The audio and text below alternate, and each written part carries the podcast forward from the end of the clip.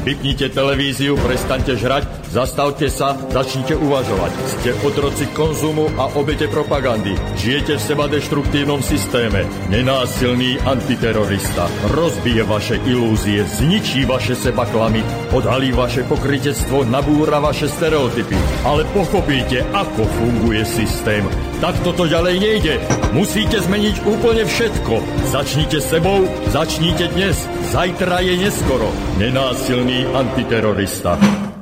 My sme jedno. A preto Subham Astu Sarvajagatam. Máme krásny pondelok. Zasa slnečko svieti aj dnes, teda 11. mája roku pána 2015. A dneska bude zasa zaujímavá téma. Budeme sa baviť s Milošom Matulom, ktorý je znova hosťom u náš štúdiu o cestovaní za poznaním a osvietením.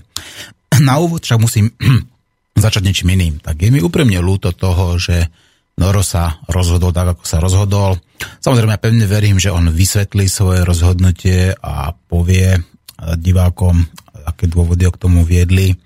A bol to neformálny vodca, bol to líder, ktorý tu urobil obrovský kopec práce a myslím si, že bude to pre rádio škoda, že Noro sa rozhodol, že to skončí. V každom prípade nemôžeme brániť jeho voľbe. Je to slobodný človek, ktorý bojuje za slobodu a proti cenzúre, takže ja ho v mnohom chápem, mnohom podporujem a hoci sme mali samozrejme také tie výstupy, ako sa patrí medzi sebou, napriek tomu ja si myslím, že rozumiem tomu, čo chce urobiť. V každom prípade dnešným hosťom nebude Noro Richtner, ale bude Miloš Matula. Miloš, ťa vítám znovu na štúdiu. Děkuji, Martine, za pozvání a samozřejmě zdravím všechny posluchače a přeju hezké poledne. Ty si stále rozcestovaný, pretože sa naposledy hlásil tuším zo San Salvadoru, teraz si v Banskej Bystrici, viem, že ešte nejaká Sri Lanka sa chystá. Čo ťa priviedlo do Banskej Bystrice? Máš tu ešte nejakú inú aktivitu, okrem toho, že tu budeš u nás štúdiu rozprávať o svojich zážitkoch, o svojich skúsenostiach? No určitě. Já jsem začal ve čtvrtek svoje 3týdenní slovenské turné v Bratislavě.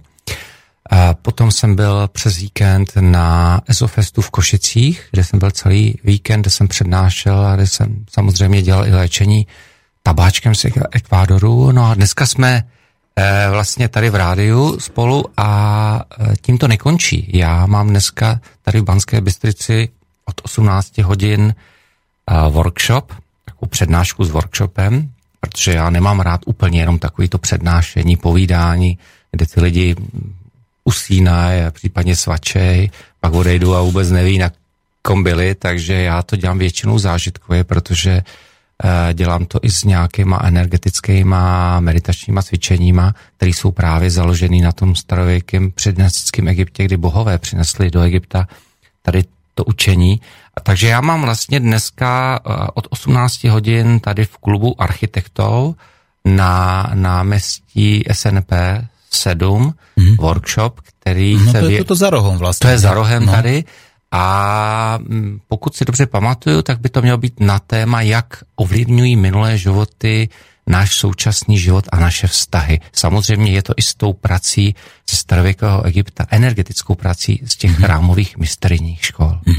No, musím sa priznať, že veľa ľudí sa práve pýtalo na ten Egypt, pretože ten Egypt okrem tých mnohých vecí, ktorých zaujali, ich zaujíma veľmi veľa, tak samozrejme je to jedna z tých najstarobilejších kultúr, ktorá samozrejme čiastočne ovplyvňuje a ovplyvňuje aj teraz, teda ovplyvňuje aj teraz samozrejme tú našu kultúru, naše poznanie, naše všetko. Takže budeš aj o tomto Egypte hovoriť teraz v Banskej Bystrici?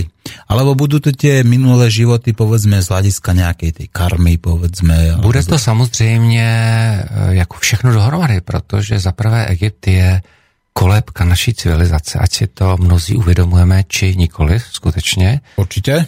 Určitě, je to kolébka naší civilizace, protože vlastně Egypt je ta první civilizace po Atlantidě. A protože my jsme vlastně postatlantická civilizace, nebo postatlantská civilizace. A samozřejmě, jak už to píšu právě v té své knize Achnaton a Nefertiti, Faraoni slunce, vlastně bohové přilétali do Egypta už před 50 000 lety, dokonce jeden z těch mých učitelů držitel orální tradice Hakim dokonce učil, že to bylo před 70 až 80 tisíci lety. To samozřejmě v tuhle chvíli není podstatné, nicméně zase v té své další knize 2013 Vzná brána k novému věku, která je z nějakých nepochopitelných důvodů stažena či zakázána na Slovensku, takže samozřejmě se dá koupit jenom na těch mých workshopech a přednáškách. Takže tam zase píšu právě v té kapitole o předkataklizmatické civilizace, o těch mořských národech, a to souvisí pochopitelně i s Atlantis, nebo s Atlantidou, tak tam vlastně i píšu o tom, jak vlastně ta jedna z těch migrací atlantských šla právě i do Egypta v tom období někdy kolem 10 až 15 tisíc před Kristem. No, ja sa musím priznať, že ja som taký človek, ktorý vždycky sa niečom vrta.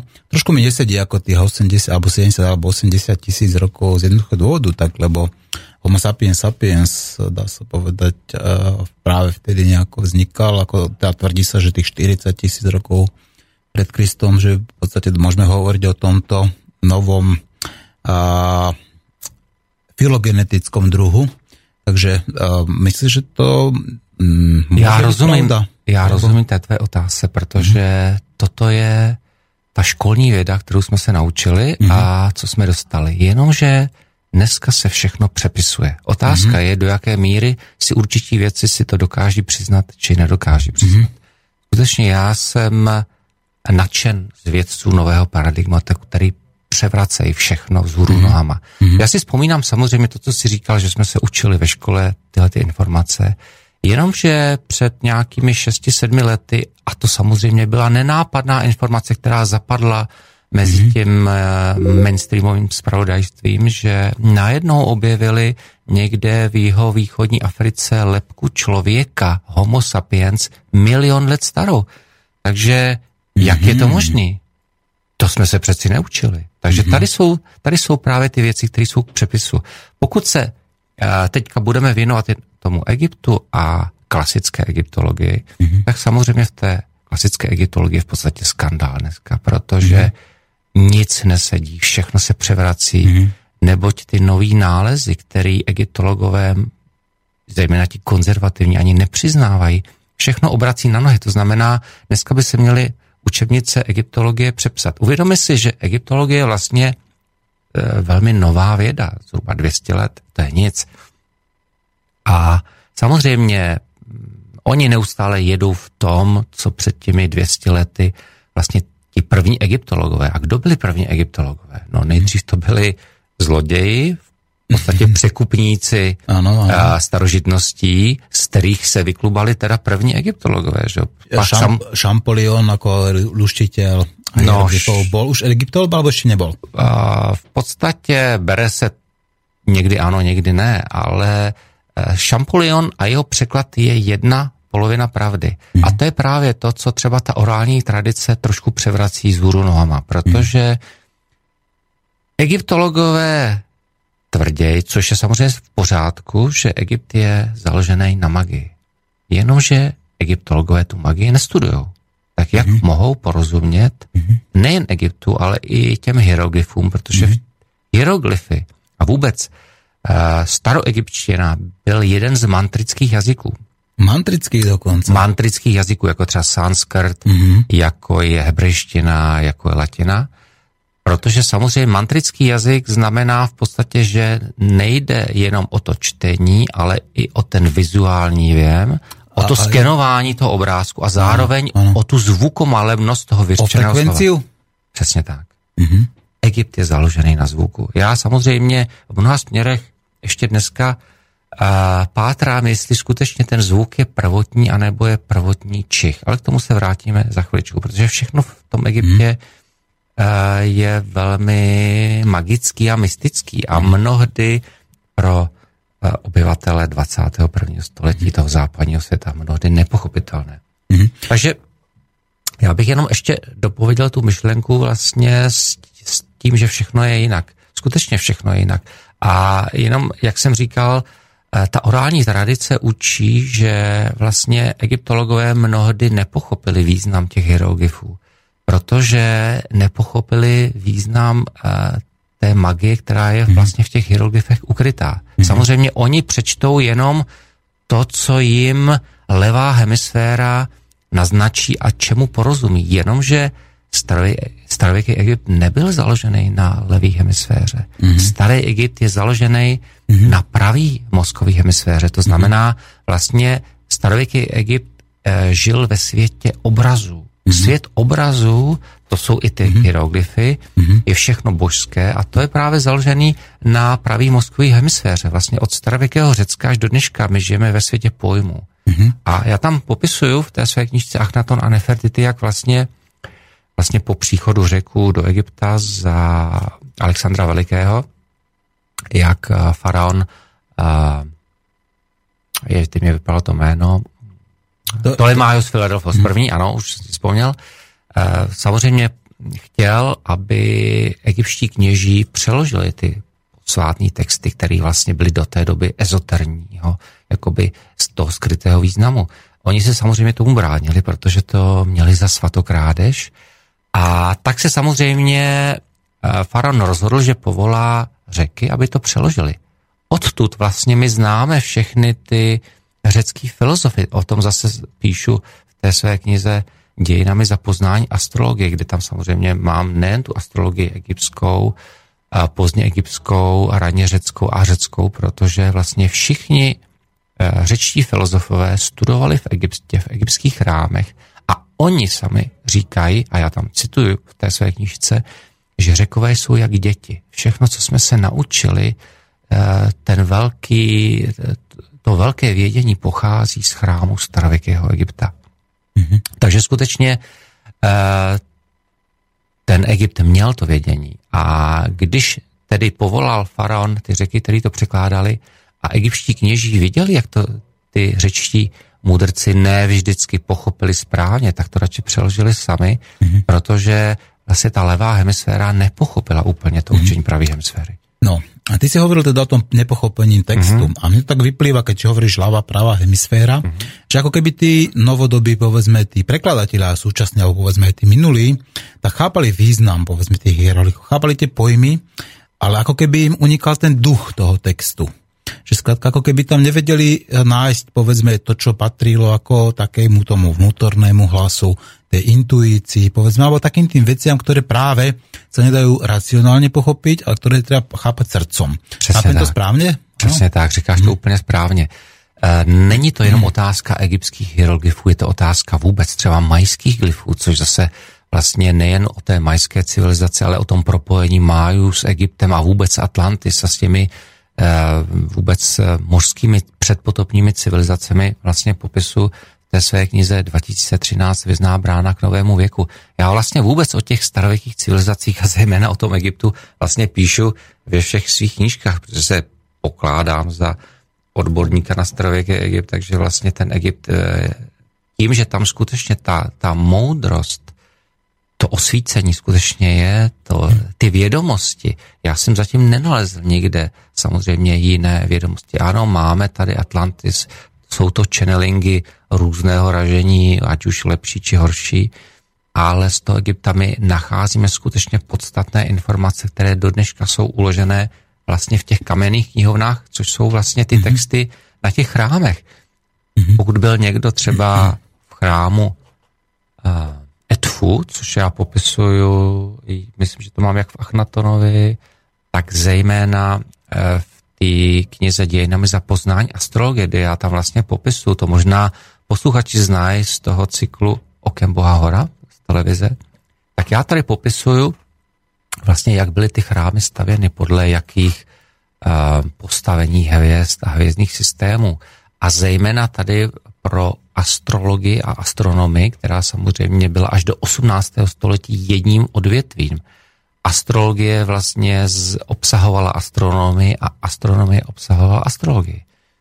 Takže samozřejmě toto vědění bylo božského původu, kdy sami staří Egypťané tvrdí, že toto vědomí a vědění dostali od bohu. Stejně tak, jako to tvrdí Májové. A vlastně já tady popisuju, jsou tam speciální dvě kapitoly na ty nejvýznamnější chrámy v Egyptě, který jsou z toho astrologicko-astronomického důvodu nejdůležitější, a to je Edfu a Dendera. Mimo jiné chrám v Edfu, samozřejmě, že je obrovský, já teď neodhadnu tu výšku, to může být nějakých 15 i více metrů, samozřejmě délka 50, 70, 80 metrů, šířka nějakých zase 15, 17 metrů. A teď si představ, že ty texty jsou nejen kompletně vně toho chrámu na všech sloupech, uvnitř chrámu na všech sloupech a na ohradní zdi, která je téměř do výšky toho chrámu. Do dneška bylo rozluštěno pouze zhruba čtvrtina textů a už egyptologové jim stávají vlasy na hlavě. Protože, a samozřejmě se to nikde neprezentuje, ale objevují se tam, a to samozřejmě v kulárech je to známo, texty takový, jak Hor a Set spolu bojují na létajících strojích, které čtí síru. Ty stroje mají být nějaký kovový nebo plechový. Je to samozřejmě princip Vimana přístrojů, který třeba popisuje Mahabharata.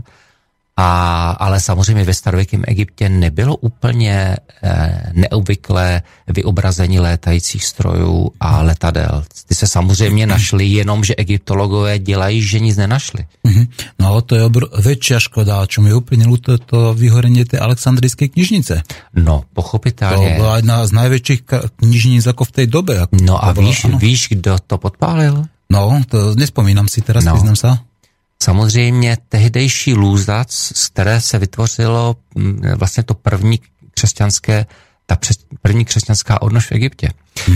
Protože samozřejmě v tom my rozeznáváme, že to egyptské předdynastické období, pak je dynastické období, potom je to pozdní období řecké, pak je období římské, a pak začíná období křesťanské, než samozřejmě přijdou Arabové v 6. století a samozřejmě Egypt jakoby končí definitivně, jako ten starověký Egypt. Takže samozřejmě dostává se k moci ta lůza, kterou samozřejmě ty první křesťančí popové nebo kněží, jak bych je nazval, samozřejmě přesvědčují o tom, aby to zjednoduším, udělali revoluci a samozřejmě svrhli všechno pohanské a bezbožné, všechny modly a tak dále. Takže samozřejmě oni začínají ničit sochy, modly a podpálejí Alexandrijskou knihovnu. Takže právě ta lůza, která to byly skutečně ty zdivočelí, tehdy už otroci, protože samozřejmě klasický Egypt nebyl založen na otroctví, to až to pozdní období. A samozřejmě a to otroctví přišlo v podstatě zejména z Římské říše. Ta tím byla vlastně známá. Takže samozřejmě ta Alexandrijská knihovna skončila a všechny ty texty, které tam byly na papírech, pochopitelně schořely. Ale pochopitelně tam bylo množství textů, ale zase je potřeba říci, že ne všechno schořelo, protože staří Egypťané byli moudří a všechno zapisovali vlastně do kamene. To podstatné bylo zapsáno v kameni a to se nestratilo. Do dneška vlastně máme úžasné informace, které já cituju vlastně ve všech svých knihách.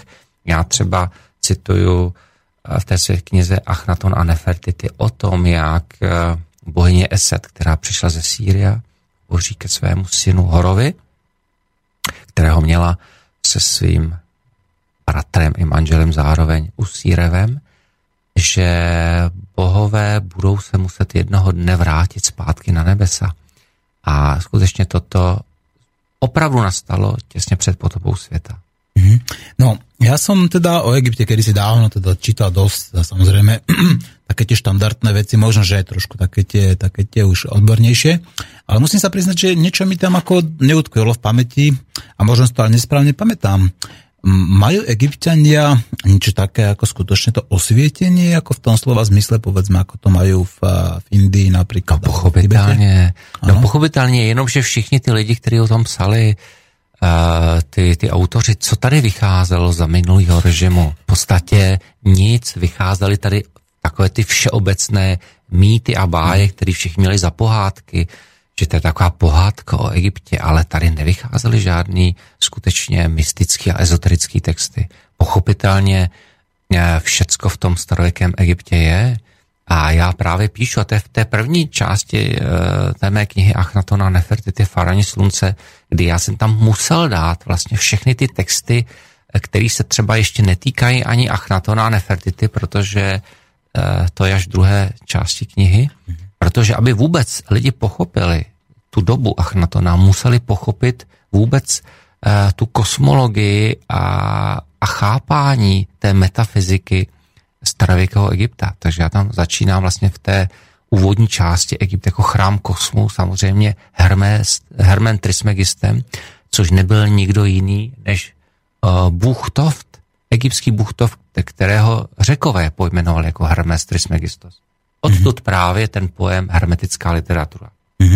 Takže samozřejmě Hermes Trismegistos je bůh, který byl zakladatelem jedné z těch předdynastických dynastií. Samozřejmě taky já jsem jediný autor v Česku a na Slovensku, který ani v Evropě teda netuším, ale který tady v té knize udává vlastně v té kapitole vlastně božské dynastie a bohové v Egyptě. Tam udávám ty dynastie, kteří založili bohové a stali se prvními faraony. A samozřejmě toto datování běží až někam do minus 25 000 let před Kristem. Uha. Takže tam samozřejmě, když lidi si čtou ty jednotlivé vlády, tak evidentně, když někdo tam vládne 1000 nebo 2000 let, no tak asi pozemšťan to není. No je to strašne dávno, 25 000 rokov. No jasne. Veď ako ja musím povedať, že rybárstvo ako také, nejaké prvé nejaké pozostatky, ako také tie kostenné, povedzme, háčiky, tak je 22 000 rokov pred Kristom. To znamená, že vtedy iba sú nejaké prvé doložené archeologické nálezy toho, že existovali rybárstvo. Ale teraz prichádzame ešte ďalej. Ale ty zase čerpáš toho mainstreamu, ktorý vlastne tá vieda jakoby občas vyplivne. Ale my musíme prostě jít mezi. Mně se líbí vlastně, my jsme si tady minule pouštěli, já jsem ani dneska nevzal žádný CDčka, škoda, jsem zapomněl úplně, že bychom si pustili něco speciálního, tak příště někdy. Ale já jsem tady minule pouštěl ty CDčka, ty Tiny Turner, která vlastně před 10 lety pověsila rockovou muziku na hřebík a věnuje se dneska už jenom mantrám, protože ona je velká buddhistka, dlouhá léta, právě teď těch posledních 10 let točí jenom mantry, nejenom buddhistický, hinduistický, ale mantry celého světa. Natočila 3 CDčka a ty CDčka mají jednotící název Beyond. Jenže Beyond znamená skrz nebo za.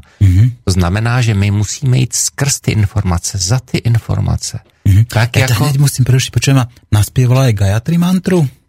Nevieš, Tina Turner? Gayatri Mantru si neuvědomuji, ale má tam Lotus Sutru právě.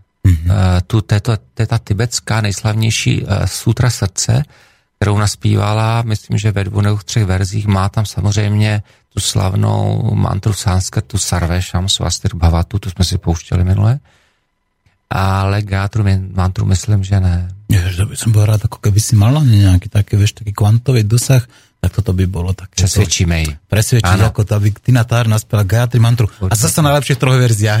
No jasne, jasne. Ale co tím chci říct, to znamená, my nemůžeme, a já si myslím, že Slobodný vysielač je ten tím nejlepším příkladem, jak neposlouchat a nevěřit mainstreamu. Jak jít za to, skrz to, to je to beyond. A my musíme vlastně si najít ty informace, protože nemůžeme uvěřit těm nesmyslům, který nám tady ten Matrix říká, ať se týká čehokoliv. V poslední době viz politika. Já jsem člověk, nemůžu říct apolitický, ale politikou se aktivně nezabývající, ale to, co se dělo v poslední době, kdy jsem byl ty 2 měsíce v El Salvadoru, kolem toho konfliktu na Ukrajině, jak se bipolarizovali vůbec tady ten, nejen Evropa, ale vůbec svět, co se dělo, takže jsem samozřejmě do toho musel zasáhnout a i sám se na těch všech svých facebookových profilech k tomu nějak vyjadřovat. Takže to je jedna věc, ty politické věci, ale samozřejmě je spoustu dneska nezávislých vědců. Já jsem třeba dělal do té své knihy rozhovorů Hvězdy esoterického nebe, do toho prvního dílu, která má podtext Kniha plná energie, tak tam mám rozhovor Asi už jsem to tady minule zmiňoval s jedním z nejslavnějších kvantových fyziků, doktorem Fredem Alanem Wolfem, kterého možná posluchači znají, ať už z filmu Co my jen víme, nebo z filmu Tajemství. Ano, nebo... To já jsem mal doktora Amita Goswamiho. No, to jsme se tady minule o tom bavili, nebo i z knihy Tajemství. A samozřejmě ty knížky ode mě máš, takže... On mi právě říkal, protože když my jsme se setkali, dělali jsme spolu ten rozhovor, tak on akorát přijel vlastně od májů ze Střední Ameriky, kam já jsem zase mířil příští rok, ale on zápětí odjížděl zase do Egypta za tím právě jedním z těch mých učitelů, za tím Hakimem. On tehdy ještě samozřejmě žil, protože Hakim zemřel v roce 2008 jako 80-letý vlastně mudrc, držitel klíčů Tofta. Takže právě ten Fred Alan Wolf mě potvrdil to, že vůbec starověké civilizace a Egypt obzvláště vlastně skutečně všechno dávno věděl, že oni dostávali ty informace od bohu. Samozřejmě mě říkal, že tyto informace nejen on, ale většinou všichni vědci nebo zejména kvantoví fyzici znají, ať se o tom nepíše v mainstreamu. Že se tím zabývají, že všichni studují ty starý texty, ty starý proroctví, protože, jak mi přesně řekl, my, co dneska objevujeme, není nic nového. My objevujeme jenom to, co všechny starověké civilizace znaly před 1000 či 1000 let. A právě, když jsme se zastavili u Egypta a u třeba Tofta, boha Tofta, vlastně toho hermetického učení, tak on mi říkal přesně, že učení boha Tofta je učení kvantové fyziky. Protože tím právě začínám v té kapitole Chrám kosmu v té mé knize Achnaton a Nefertiti vlastně tou citací toho velkého jomota Hermes Trismegistos boha Tofta. Co nahoře, to dole, co uvnitř, to vně. Pochop to a budeš šťastný. A v tom je skutečně všechno. Jenomže lidi to zatím nechápou, tohle by se všechno mělo učit ve školách, což se neučí, učíme se sami na nesmysly a to, co je podstatní, se neučíme. Ale já se vůbec nedivím, protože ten Matrix potřebuje ty hodný ovce s vymitým mozkem, který budou zavřený v té ohradě a kdokoliv bude vyčnívat, tak se samozřejmě bude bát, takže všichni lidi musí být ovládaní strachem. A to, co učím já, na těch svých seminářích v rámci té mé šamansko-ezoterické školy Duchovní cesta pokojného bojovníka světla, tak učím, aby byli lidi svobodní. To je právě to být v tom svém srdci, v té své srdeční čakře. No to je, samozřejmě náhody neexistují, takže minulý týždeň v stredu jsem tu mal docenta teoretické fyziky, kde jsme se právě bavili o té kvantovke. Čiže a práve pán docent Bahil, ako tiež bol prekvapený, samozrejme človek, ktorý prednáša kvantovú fyziku, sme sa bavili. A mnohé veci, tie nové poznatky, samozrejme mu chýbali takéto spojenie v podstate tej psychológie, sociológia, biológie, spirituality, presne tak. Takže na druhej strane zase bolo to veľmi dobré. Ale ja sa trošku vrátim ešte k tej otázke, ktorú som dal predtým. Áno, teda je súčasťou, povedzme, tej egyptskej tradície a egyptského poznania to osvietenie. Mňa však zaujíma, že akou cestou oni toto osvietenie hľadali, alebo akou cestou ho dokázali dosiahnuť. Já zase děkuju za připomenutí, protože tu otázku, jak si minule před chviličkou mi říkal, já jsem ji zase nedopověděl, protože zase jsem se vzdálil trošku z prostoru a času, protože všechny ty témata jsou tak široký, že prostě nelze na ně odpovědět velmi stručně. A nedopověděl jsem tu myšlenku, že vlastně v té první části knihy píšu, kromě těch božských dynastií, kromě toho chrámu kosmu, té kosmologie a kosmogonie egyptské, o tom, jak vznikl svět, jak vznikl vesmír, jak vznikl Egypt. Protože Egypt je archetypem chrámu kosmu. A chrám kosmu v podstatě může být tady na zemi a zase podle toho, co nahoře, to dole, samozřejmě na nebesích. To znamená, my jsme odrazem vlastně kosmu tady. Taky vlastně jsou tam ty texty, že bohové nejdříve vytvořili Egypt v těch duchovních sférách, teprve poté přiletěli na zem ho vytvořit.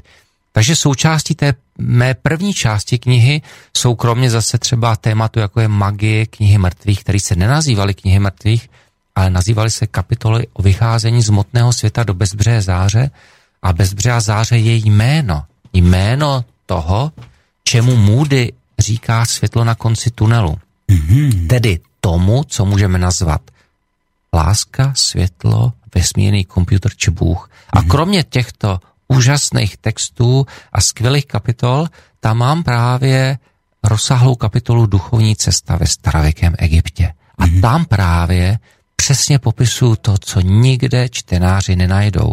Jak vlastně se pracovalo s tím duchovním pojetím, s duchovní cestou a s osvícením ve starověkém Egyptě. Když vlastně samozřejmě tato cesta byla původně určená pouze pro krále, jeho rodinu a duchovní, tedy kněžskou elitu. Samozřejmě ta cesta, duchovní cesta byla třístupňová. První stupeň se nazýval Ka. Duša? Ne, to je stupeň Ba. Ka znamená něco jako astrální tělo nebo náš dvojník. To je ten první stupeň. Druhý stupeň je Ba, to je duše. A třetí stupeň se nazývá Ach. To znamená, Ach je pojem, který souvisí s osvícením, ozářením. Takže tady samozřejmě docházíme k odpovědi na tu tvoji otázku. Každý ten stupeň se studoval minimálně 7 let. Proč minimálně? Protože po těch 7 letech jste předstoupil před svého učitele velekněze a on zvážil, zda jste schopni postoupit k iniciaci nebo zasvědčení či nikoliv. Protože ty iniciace byly skutečně velmi náročné a byly i velmi nebezpečné. To si vím představit. To si vím živo představit. Ono totiž dneska vůbec ten pojem zasvěcení je velmi zdegradován, protože dneska vás každý zasvětí do čehokoliv, hlavně když zaplatíte. Takže vás zasvětí i po telefonu. Jo. Hlavně... A takéto věci jsou nezaplatitelné, to se zaplatit ani nedá. Přesně tak, to znamená všechno, dnešní to degradované zasvěcování do čehokoliv je prostě výsměch tomu egyptskému zasvěcení. Takže kdyby byl dneska skutečně někdo zasvěcován tak, jak ve starověkém Egyptě, tak to nikdo nepřežije. Až tak. Přesně tak. Samozřejmě, já teď trošku popíšu detailně tu duchovní cestu. Samozřejmě ne tak detailně, jako v té své knize, protože tam se tomu věnuju prostě na mnoha stranách. Ale samozřejmě zkráceně, ale nicméně naznačím vlastně, čeho se týkala. Samozřejmě, jak jsem říkal, adept byl, buď byl způsobilý, či nespůsobilý. Pokud byl nespůsobilý, musel studovat další 1, 2, 3, 4, 5 let, než mohl postoupit tomu zasvěcení. Takže vlastně všichni adepti studovali minimálně 21 let. Každý písař, nebo v podstatě ten, který se zabýval, ať už řekneme státní správou, tím tou spiritualitou, nebo jakoby náboženstvím, ale ve starověkém Egyptě neexistuje slovo nebo pojem náboženství. Tam nic takového neexistovalo. Tam existoval pouze pojem heka. Heka rovná se magie. To znamená, jakýkoliv magik vlastně toho nejnižšího ražení, my musel mít vystudovaný ten první stupeň, ten stupeňka. Všichni kněží a samozřejmě jakoby činovníci na dvoře faraona museli mít vystudován 2 stupně, to znamená Ka a Ba, to znamená minimálně 14 let. A ten stupeň Ach museli mít vystudováni všichni velekněží a faraoni, protože faraon byl představený všech velekněží, to znamená všech mladých zemi. Povedzme, alebo regenti? Lebo niektorí, povedzme, ten Tutankhamon zomrel ako 16-ročný, ak sa dobre pamätám, ale 16 až 18-ročný a samozrejme mal aj nejakých regentov, ako, alebo regentky dokonca. Tak aj títo museli byť takým spôsobom. Tutankhamonův regent byl Aje, což byl, skutečně byl nazýván titulem boží muž, takže ten měl všechny ty 3 stupně. Jinak by nepůsobil jak na dvoře Amenhotepa III. Achnatona Atce, na dvoře Achnatona a potom samozřejmě by nebyl spoluvládcem Tutanchamona a nebyl by ani následným faraonem. Nehledě na to, že Aje byl otec Nefertiti. Takže samozřejmě ten pojem boží otec neměl jen tak. Takže musel to být skutečně mudrc, který měl vystudovaný všechny ty 3 stupně, nehledě na to, že to byl starý muž v podstatě, když se stal faraonem. Takže tam bezesporu. Ale pochopitelně Tutanchamon zemřel nečekaně, mlád a tím, že se nepředpokládá, že vlastně dostudoval všechny ty 3 stupně, protože vlastně umírá nečekaně ve věku těch 18 let. Ale já bych se vrátil zpátky k tomu tématu, který jsem nedokončil, to znamená ty tu duchovní cestu ve starověkém Egyptě. To znamená, ty 3 stupně museli mít vystudování všichni faraonové a velekněží, protože faraon, kromě toho, že byl faraon neboli král, byl i představený všech kultů, to znamená nejvyšší velekněz v zemi.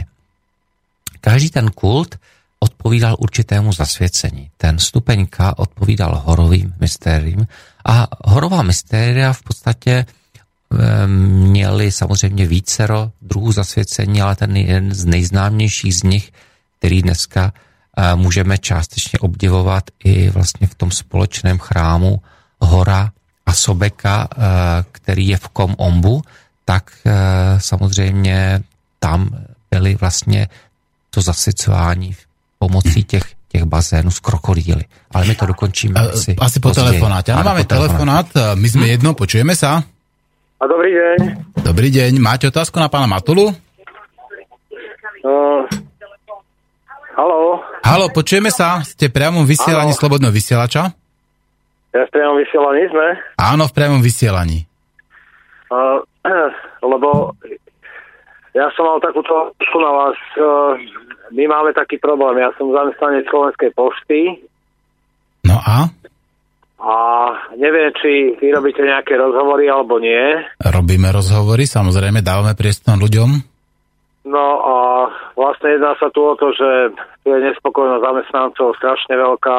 Viete čo, môžeme sa dohodnúť takto, že zavoláte, prosím vás, neskôr, povedzme po tej 2:00, lebo teraz máme reláciu, ktorá je tematická, ktorá sa zaoberá trošku inými problémami.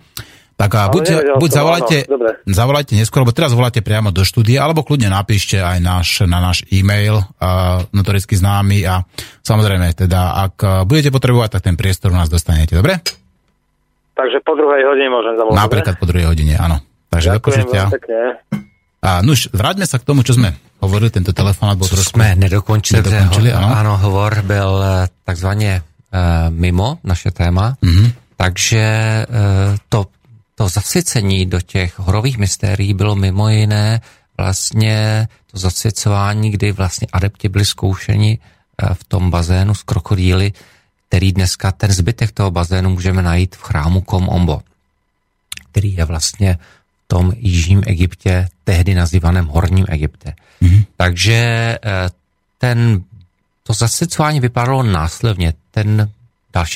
Máme ďalší telefon, takže zapamätaj si, prosím ťa, poznáte, čo budeme hovoriť. A my sme jedno, počujeme sa? Počujeme sa. Ahoj, Martin. Ahoj. Kto volá? Počúvam. Raz by som sa spýtal hostia, keby mohol trošku obširnejšie porozprávať, to vlastne to zasvetovanie je, či to je nejaký chod do uvoľnenie vedomia, alebo nejaké rozšírenie vedomia, alebo No, host, pevne verím, že rozumel a počul, takže bude odpovedať na otázku. Ano, já děkuji za dotaz. Samozřejmě, takže, ahoj, to je... Ano, děkuji za dotaz. Samozřejmě to je to, co jsem začal a nedokončil, protože vždycky přišly nějaké telefonáty. Takže to zasvěcení do těch horových mystérií, to byl po tom prvním stupníka, tak mimo jiné to bylo to zasvěcování v tom bazénku z krokodýly. A co bylo předmětem toho zasvěcení? Dneska, když se na to podíváme, tak ten bazének byl právě mezi 2 chrámy, což je vlastně chrám Hora a Sobeka. Sobek je krokodýlí bůh. A mezi těmito 2 chrámy byl takový jakoby bazének, který byl do výšky a délky toho chrámu, to znamená do výšky nějakých 10-12 metrů, do délky nějakých 20-30 metrů a šířka byla zhruba nějakých 2,5 až 3 metry. Ten byl naplněný vodou, nahoře plavaly krokodýly a uprostřed toho bazénku vlastně na té straně jakoby k Nilu byl takový jakoby průplav, ono to vypadá jakoby toaleta, jestli jste viděli film, jak utopit doktora Mráčka, jak tam ty vodníci jakoby proplouvali tou toaletní mísou, tak něco podobného to tam vypadá. To znamená, někde v polovině při té západní stěně, v polovině toho bazénku, což byla v hloubce minimálně 6 metrů, jste museli najít ten průplav, dostat se do té spodní části bazénu a tam, a to právě bylo předmětem toho zkoušení, jste si museli svítit svým srdcem. Samozřejmě neznamená to, že jste zapnuli baterku někde ve svém srdci, ale svítit si svým srdcem znamenalo vlastně nechat se vést svojí intuicí, která vás měla dovést k tomu, k dalším dveřím, které se nacházely někde na dně toho bazénku, které, když jste samozřejmě otevřeli, tak jste vyplavali v té části bazénu mimo krokodýly. Samozřejmě na to jste byli, nebo na to ty adepti byli vycvičeni po mnoha měsících, protože samozřejmě museli i těch x minut vydržet vlastně v té vodě s tím zatajeným dechem, takže samozřejmě byli na to připravováni, takže v podstatě teoreticky to měli zvládnout, ale samozřejmě v tom reálném bazénu nevěděli, kde se ty první či ty druhý dvířka nacházejí. Samozřejmě stávalo se, že adept vlastně najednou spanikařil dole v té vodě, protože nemohl ty dvířka najít. A samozřejmě, když spanikařil, tak vlastně vypadl z toho svého srdce. To znamená, jakoby to pomyslné světlo zhaslo, tedy nesvítil si svým srdcem a v tu chvíli vlastně byl jakoby paralizován strachem. A co člověk udělá, když je paralizován strachem? Okamžitě se musí nadechnout. To znamená, ty adepti vlastně vyplavali okamžitě, aby se nadechli, protože vlastně dostali strach, že se utopí, a vyplavali v ty části mezi těmi krokodýly.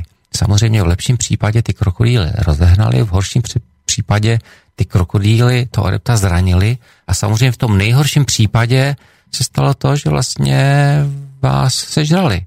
Já, když dělám ty regresní meditace na těch seminářích v rámci té mé šamansko-ezoterické školy Duchovní cesta pokojného bojovníka světla, tak tam i objevujeme ty vzpomínky, mimo jiné i na tento život, kdy vlastně ti studenti v podstatě najednou vidí, že ten poslední jakoby záběr z toho života je na ty kachlíčky, jak vypadaly v tom bazénu, takže to je sice dneska úsměvná záležitost, jak ty kachlíky byly krásný, ale ten život skončil. To znamená, adept vlastně nezvládl to zasvěcení a zemřel. Takže to byl ten první stupeň. Samozřejmě těch různých úkolů bylo víc, ale zase samozřejmě já to popisuju v té své knize, takže tady na to nemáme tolik času. Zasvěcení v druhém stupni duchovní cesty ba byly mystéria Usírova. A Usírova mystéria je smrt a znovuzrození. To je to, co zažíval Ježíš na kříži. Neboť já tam v té kapitole Předkristovská energie světla a lásky Farana Achnatona popisu vlastně nejen Achnatona ve spojitosti s Mojžíšem, ale i ve spojitosti s Ježíšem, protože samozřejmě Bible nepopisuje život Ježíše v Egyptě. Popisuje pouze, že se narodil, pak, že odešli s Marií s Josefem do Egypta a pak jenom poslední 4 roky života, kdy žil v oblasti Genezareckého jezera, v Kafernámu, vlastně kázal v té synagoze, pak chodil po okolí, až došel do Jeruzaléma a tam ho ukřižovali.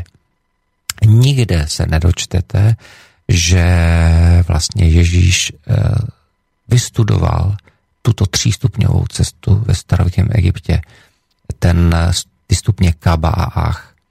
A tedy rozhodně je důkaz o tom, že ty 2 stupně určitě, protože evidentně musel přežít to ukřižování, protože byl vlastně schopen té smrti a znovuzrození, protože to se odehrávalo vlastně ve Velké pyramidě. Ale k tomu se dojdu hned za chviličku. Já abych dokončil tu myšlenku u toho Ježíše. Já samozřejmě nejsem odborník nebo specialista na Ježíše, ale právě studoval jsem knihy autorů, který jsou odborníci. A já tam taky studuju z báječné knihy, která se nazývá Ježíš poslední z faraonů a která právě popisuje ten Ježíšův život v Egyptě. Takže právě v té mé knize Achnaton a Nefertiti, Faraní slunce, se dozvíte i o jiné stránce Ježíše, právě té egyptské, kterou vlastně nemáte šanci nikdy jinde zjistit. Takže zpátky k tomu zasvěcení do těch usírovských mystérií, což už jsem říkal, že byla smrt. To je a ten druhý stupeň ještě stále. Druhý stupeň jsme. Vracíme se. Nejvyšší ještě nepřišel. Já jsem tomu, ještě jsem to nedokončil, tu myšlenku. Takže my jsme si zatím řekli jenom ten bazének s těmi krokodýly, což bylo zasvěcení do horových mystérií po prvním stupníka. Teď se dostáváme k tomu zasvěcení u druhého stupně ba, to znamená smrt a znovuzrození. Tato iniciace nebo tato zasvěcení se odehrávala nebo se odehrávaly ve Velké pyramidě, v té takzvané zasvěcovací místnosti. Dneska ji egyptologové nazývají jako takzvaná královská komnata. Takže v této zasvěcovací místnosti byl sarkofág, který tam do dneška. Zdůrazňuji, že v tom sarkofágu nikdy nebyl nalezený žádný pohřeb. Zdůrazňuji, že zejména tyto tři pyramidy v Gíze na plošině, kterou nazývali staří Egypťané Rozetau nebo Rozetau, toto nikdy, prosím vás, nebyly hrobky.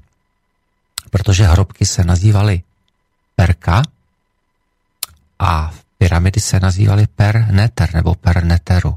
To znamená domy božských kvalit energií. Právě proto, že tady se odehrávaly ty zasvěcení. Nehledě na to, že všechny tyto pyramidy, které byly perneter, měly napojení na vodu. A proč by měly mít hrobky napojení na vodu, že? Nehledě na to, že všichni egyptologové zkoumají, proč napojení na vodu je hluboko do západní pouště. No, to je jednoduchá odpověď, protože tehdejší Nil byl mnohem hlouběji v západní poušti, ne ten dnešní. Ten dnešní je v podstatě jenom taková malá rozpomínka na tehdejší Nil, který se dneska pracovně nazývá Urnil, protože tehdy ten Nil byl skutečně široký. A ještě byly pravidelné dvakrát do roka záplavy, takže... Byly záplavy, nehledě na to, že ten Nil skutečně, a to je právě zase nacházíme odkazy té takzvané knize nebo knihách mrtvých, kdy skutečně ten Nil byl tak široký a rozléval se do mnoha jezer a moří, proto vlastně i ty názvy Rákosová moře a tak dále, protože Egypt v tom předdynastickém období byl skutečně územím bažinatým, tropickým a vlastně ne pouští, jako je tomu nyní právě po potopě světa. Takže tato zasvěcovající místnost, tam byl sarkofág, tam adept byl uložen, ten sarkofág byl zavřen tou deskou a úkolem toho zasvěcení bylo, že duše toho adepta měla opustit tělo, měla se dostat do těch vyšších sfér, kde se měla vzdělat, měla pochopit všechno vlastně, protože ten čas a prostor ve vesmíru neexistuje. Jenom my jsme tady spoutáni na této takzvané planetě kříže v tom třidimenzionálním prostoru, to znamená čas, prostor a hmota. Ne všetci, ale v podstatě... Ne všichni, tak. Ano, ale i my všichni jsme zatím do určité míry tím časem, prostorem a hmotou ovlivňováni. Hlavně gravitací. Protože musíme se naučit pracovat s tou hmotou i nejen kvůli tomu, že jsme na hmotné planetě a naše tělo neboli chrám naší duše je hmotný. Takže to hmota, takže musíme o něj pečovat. No ale aj tá hmota je iba energia. To je sice pravda, ale zatím neznám člověka, který by tu hmotu tady překonal a překonal ten čas a prostor. Samozřejmě my ji můžeme ovlivnit. To ano, ale my ji můžeme překonat pouze tím vstupem do vyšší dimenze nebo do vyšších dimenzí. A o tom si můžeme zase popovídat za chviličku. Mm-hmm. Takže zpátky k tomu zasvěcení, to znamená, adept měl v tomto druhém stupni v těch usírovských mystériích neboli smrt a znovuzrození se vzdělat v těch vyšších sférách a jeho duše se měla vrátit zpátky do těla. Pochopitelně mu bylo pomáháno během toho procesu zasvěcení určitými energiemi, které byly vlastně přes určité kameny a dalo by se říct určité přístroje, nicméně zároveň vysoké schopnosti velekněží. Takže samozřejmě tam byl přítomen nejen jeho učitel velekněz, ale i další velekněží, kteří měli schopnosti vlastně pomoci té duši vlastně zažít to, co normální člověk zažívá v okamžiku smrti. A to právě, to jsou i ty texty v těch takzvaných knihách mrtvých, které se nazývaly kapitoly o vycházení z hmotného světa do bezbřezáře. Člověk nemusí zažívat tyto zážitky pouze v okamžiku smrti, ale právě ve chvílích těchto psychospirituálních zážitků, jako byly ty zasvěcení. Takže samozřejmě adepce, pokud složil tu zkoušku, tak samozřejmě, když odklopili to víko, tak tam byl živý. Pokud tu zkoušku nezvládl, což se občas stávalo v takových 2–3% zasvěcení, tak samozřejmě tam našli to tělo mrtvé, že ten adept vlastně se nevrátil, nebo nebyl schopen se vrátit, anebo se nechtěl vrátit.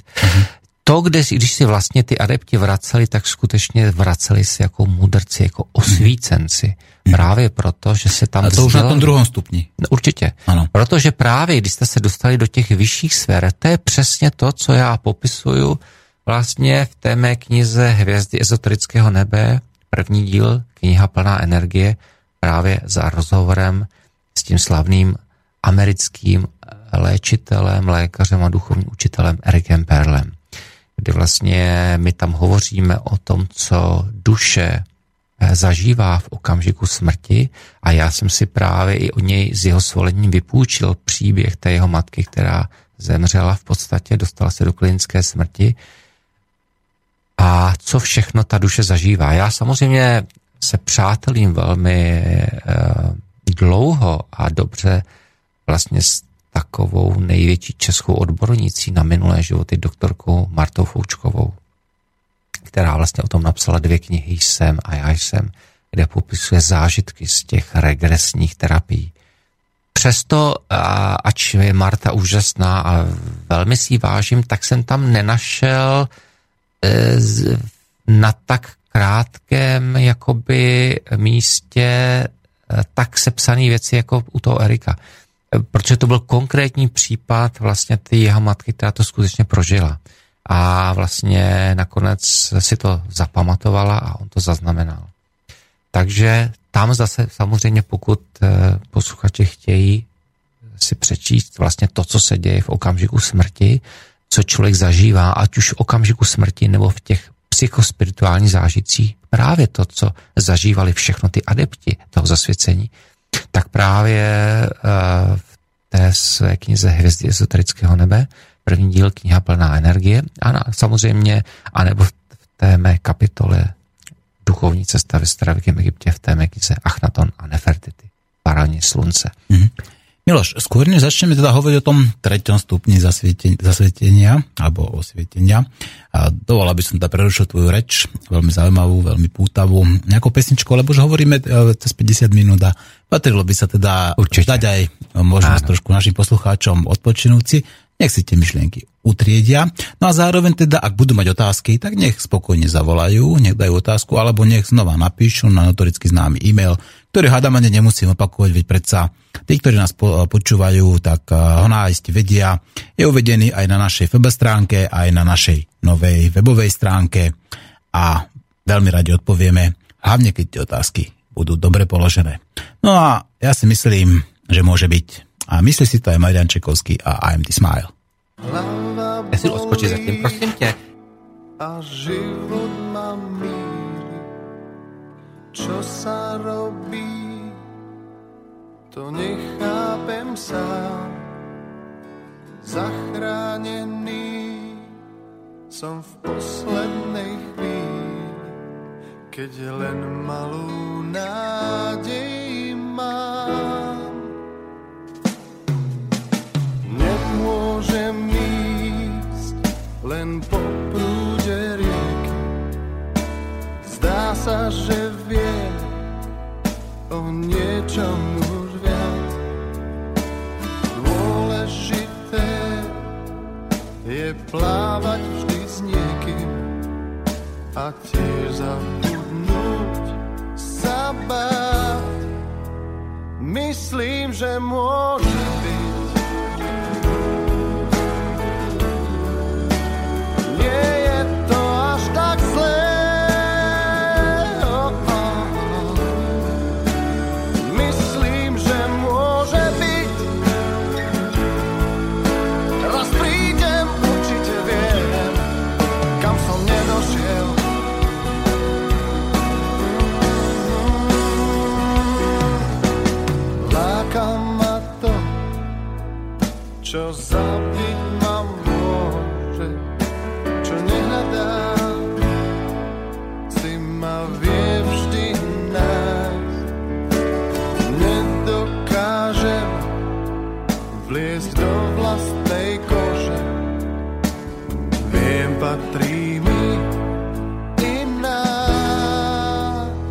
myslím, že môže byť.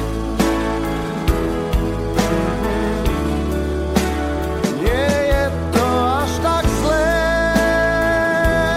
Oh. Myslím, že môže byť. Oh. Raz prídem, určite viem, kam som nedošiel.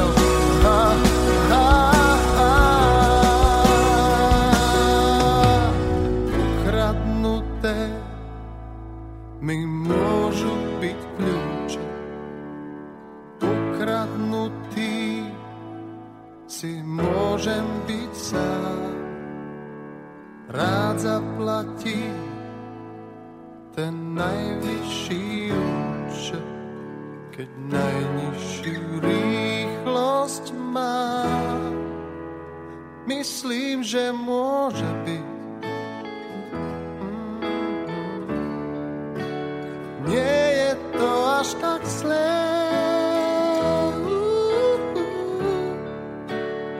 Myslím, že môže byť. Raz prídem, určite viem, kam som nedošiel.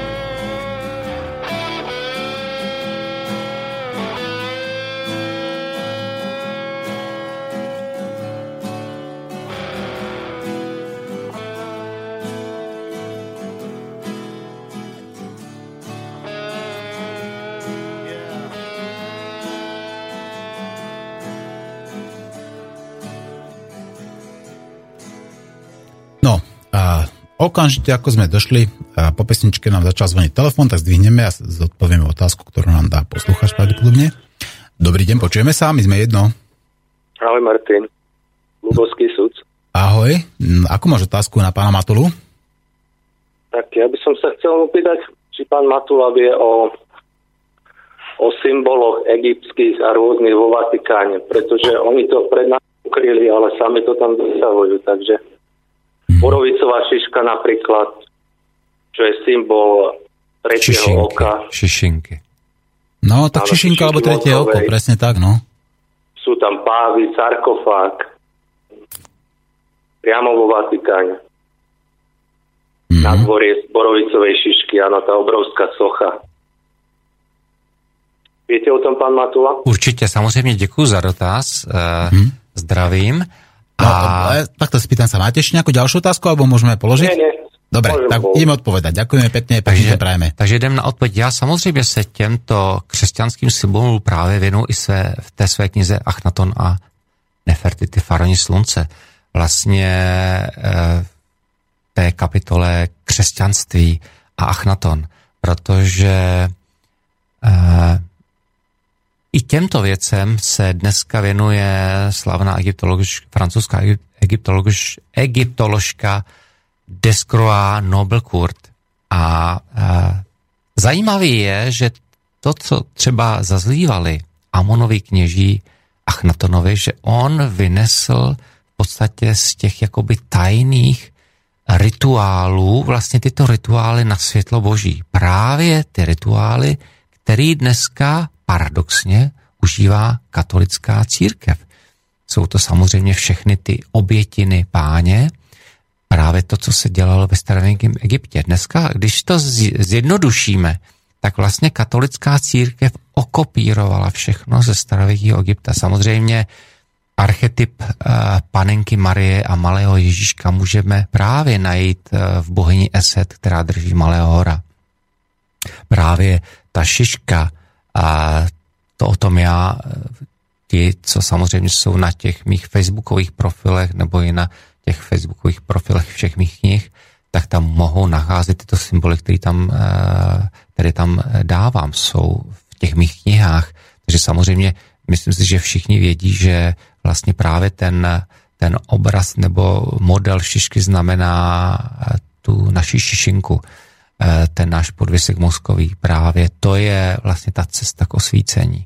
My potom, až dokončíme tu myšlenku, to osvícení toho třetího duchovního stupně, se k tomu můžeme vrátit. Samozřejmě, ano, je to ta šiška, ale i to, co ještě vlastně tazatel nezmínil, jsou právě ty dva skřížený klíče, které jsou symbolem papežství. Tyto dva skřížený klíče znamenají Toftovy klíče, neboli klíče moudrosti boha Tofta. Protože vlastně i třeba o tom jednom z mých učitelů, o tom Hakimovi, se právě říkalo, že to je držitel Toftových klíčů. A symbol boha Tofta byly právě tyto dva skřížené klíče. Takže zase to je další věc, která je okupírovaná. Vlastně všechny ty obětiny páně, které jsou v těch dnešních mších, tak jsou okopírovány ze starověkého Egypta. Vlastně tím, když ještě neexistoval papamobil, tak byl papež přenášen na nosítkách.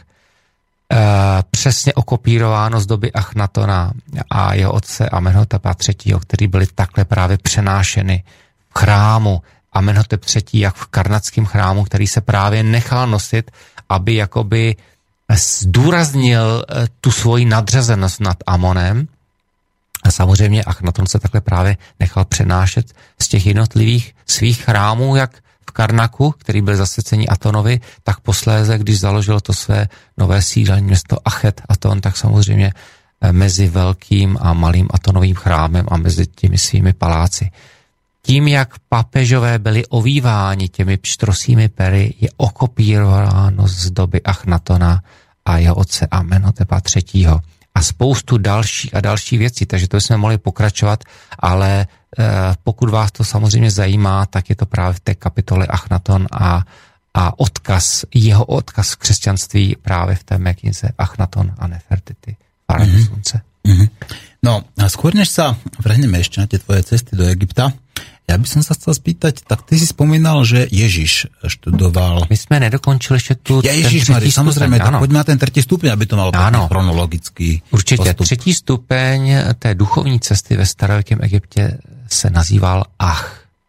Ach souvisí s pojmem osvícení, ozáření. Ach vlastně byly Hreovy mystéria, nebo v době Achnatona bychom mohli nazývat Atonovy mystéria, to znamená splynutí se sluncem. Já jenom zdůrazním, že vlastně tento pojem Ach vlastně faraon Achnaton zapojil do nejen svého nového osobního jména, ale i do jména nového sídelního města, protože Achnaton se narodil jako Amenhotep, byl korunován jako Amenhotep IV., to znamená vlastně poslušný a věrný Amonovi, ale on samozřejmě se záměrně odklonil od Amona, který mimo jiné i v té nauce o cyklech, kteří mají paradoxně Egypťané úplně stejný jako Májové, Toltékové či Aztékové, to učení o 5 sluncích, tak vlastně Amon reprezentoval věk 5. slunce, který znamená skrytost, úpadek, smrt a nicota. Achnaton chtěl vrátit zpátky do Egypta věk předchozího 4. slunce, věk Aton. Věk Aton souvisí s osvícením, ozářením. Nehledě na to, že hodina Aton je v tom denním putování slunce ta poslední hodina před západem slunce, to měkké, jemné světlo.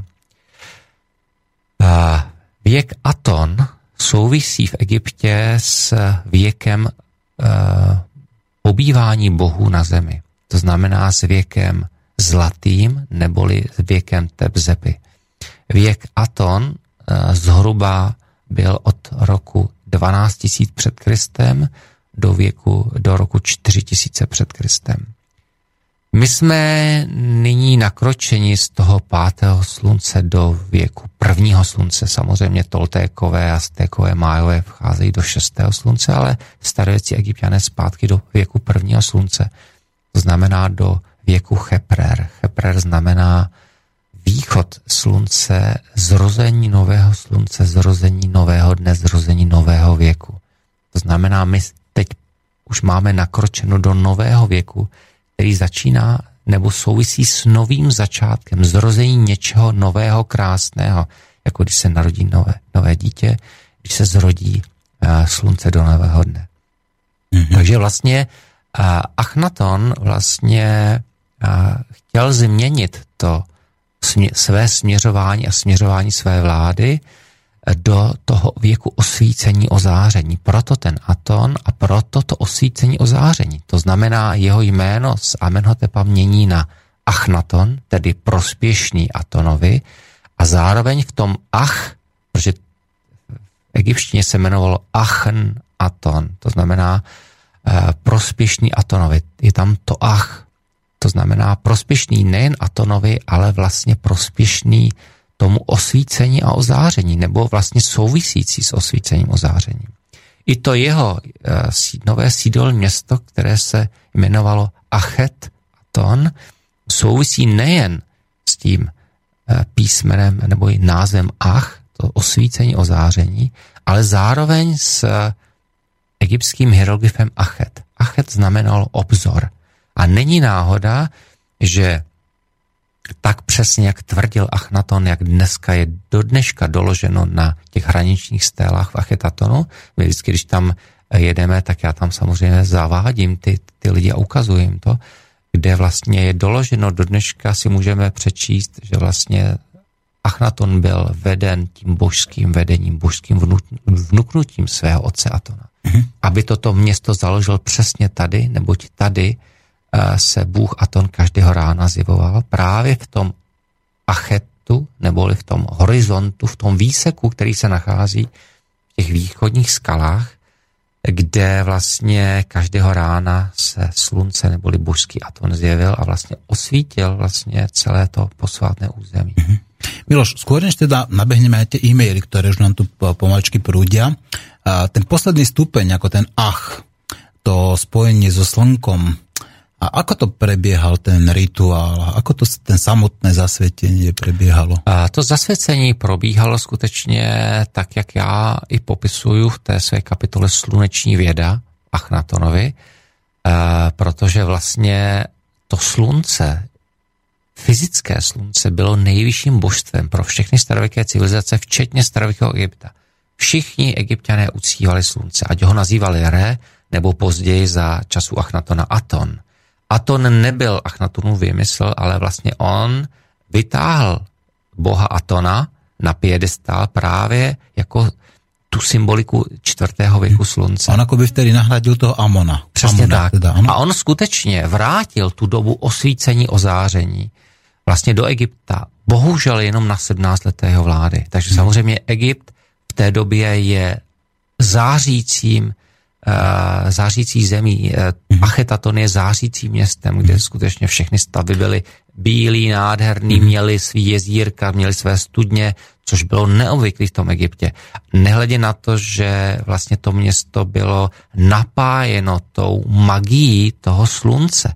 To je přesně to, k čemu teď chci dojít, vlastně protože tam on to svou sluneční magii, tou posvátnou magii rozváděl tu energii vlastně po těch hlavních stavbách města a vlastně do celého toho posvátného okrsku, což dokládá těch 15 hraničních stél, proto on prohlašuje, že Achetaton nikdy nesmí být rozšířen za ty hraniční stély.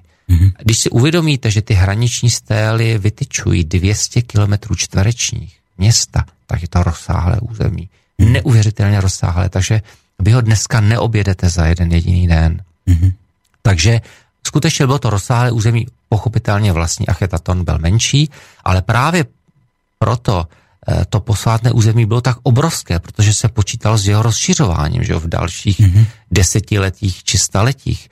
Mm-hmm. Právě proto, že vlastně ta posvátná energie, ta magie, ta sluneční magie byla vedena vlastně po celém obvodu vlastně toho města vytyčenými právě těmi hraničními stelami. To znamená, to zasvěcení do těch reových nebo atonových mystérií znamenalo splynutím se sluncem. Mm-hmm. Splynutím se sluncem znamenalo nejen splynutím s tím fyzickým sluncem, jenomže fyzické slunce je archetypem pro to duchovní slunce, které oni nazývali bezbřehá záře. A bezbřehá záře je to, co už jsem zmiňoval, Moody nazýval světlo na konci tunelu. To znamená zase psychospirituální zážitky přes tu sluneční magii, přes to splynutí se sluncem, právě přes ty magické praktiky, které já popisuju, to znamená propojování se s energií a světlem slunce, kdy vlastně se naplníte tou esencí slunce, v tu chvíli jste připraveni splynout z bezbřehu září, tedy se stvořitelem, něco podobného, k čemu vlastně docházeli adepti těch usírovských mystérií, jenomže oni došli do těch vyšších sfér, ale nesplynuli z bezbřehu září. Jo. Toto je ten vyšší stupeň splynutí z bezbřehu září. A zase, to je to, co popisuju v tom příběhu za tím Ergem Perlem, v té knize Hvězdy esoterického nebe, kdy to duchovní slunce vlastně je jak slunce, kdy lidi se ho bojí, že spálí. A když se k němu více přiblíží, cítí, že nepálí. A teprve, když ji obklopí, tak teprve tehdy zjistí v tom srdci, že jsou doma. Že jsou propojeni tou všeobjímající, všemilující a všeodpouštějící energií stvořitele. Buddha povedal, buď slnkom a nespál sa, že buď mesiacom a nezmrzní. A to je ono, presne to tak, je energie bezbřehé záře. Tak. Ve všech těchto narážkách, všech ostatních náboženství vlastně to slunce je. Když se dobře podíváte v katolických kostelech na oltář, všude spatříte nahoře slunce, z něhož vycházejí paprsky. Mm-hmm. Samozřejmě v tom katolickém učení právě to symbol stvořitele, ale přesně to je to slunce, archetyp viditelného slunce a skrz, které, když dojdete, to beyond, skrz nebo za, dojdete do bezbřehé záře, tedy do náruče stvořitele. Mm-hmm. Synom Achnatona bol Tutankhaton najprv a potom Tutankhamon, pretože tam zafungovala nejaká tá náboženská politika, no, tie intrigy a tie v podstate také tie, tá moc tých pôvodných chamonových kňazov, to si teda ešte pamätám ako z toho práve vďaka vykopávka toho najvzácnejšieho hrobu, ktorý sme objavili a práve Tutankhamona, tak tam sme sa práve mnoho dozvedeli o tom, ako to tam vtedy v tom Egypte bolo. Ale poďme sa teda venovať teda už aj otázkam, ktoré nám tu nabehli od našich poslucháčov, pretože patrí sa, aby sme zodpovedali. Tak náš verný poslucháč Boris nám píše dokonca niekoľkokrát. Ahoj, chcem sa opýtať, či zasvetenie súvisí s očistením energetických centier, takzvaných čakier, a ďalej s astrálnym cestovaním, teda vystúpením duchovného tela z toho fyzického. Chcem ešte poznamenať, že smrť neexistuje, mení sa len forma, energia zostáva. Je přesně tak. Přesně jak se posluchač ptá, tak přesně tomu tak je. Mm-hmm. To znamená, ty čakry jsou základem, protože... Mm-hmm. Oni to nazývali asi jinak, ty Egyptěné, předpokládám. Nebyly to ty čakry? No, nebyly to čakry v podstatě, ale byly to jiný názvy. Ale princip je úplně stejný. Mm-hmm. Protože vlastně ty čakry jsou v podstatě takovou jakoby... černou dírou vlastně mezi mikrosvětem a makrosvětem.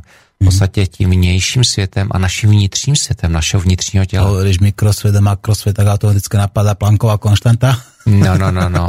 V podstatě to jsou i věci, zase, které popisuju v té Hvězdní bráně, vlastně, kde samozřejmě autor Superstruna, Superman Paula, Violet a profesor Reiser, ale zase to jsou ty Hvězdní brány a to už zase jsme někde jinde. Ale... ale v podstatě je tomu tak, protože vlastně ty adepti právě proto ty dlouhá léta pracovali na těch jednotlivých stupních právě, aby zvyšovali kmitočty, tedy vibrace svých energií. Mm-hmm. A kmitočty a vibrace našich energií můžeme zvyšovat pouze vědomou prací s čakrami.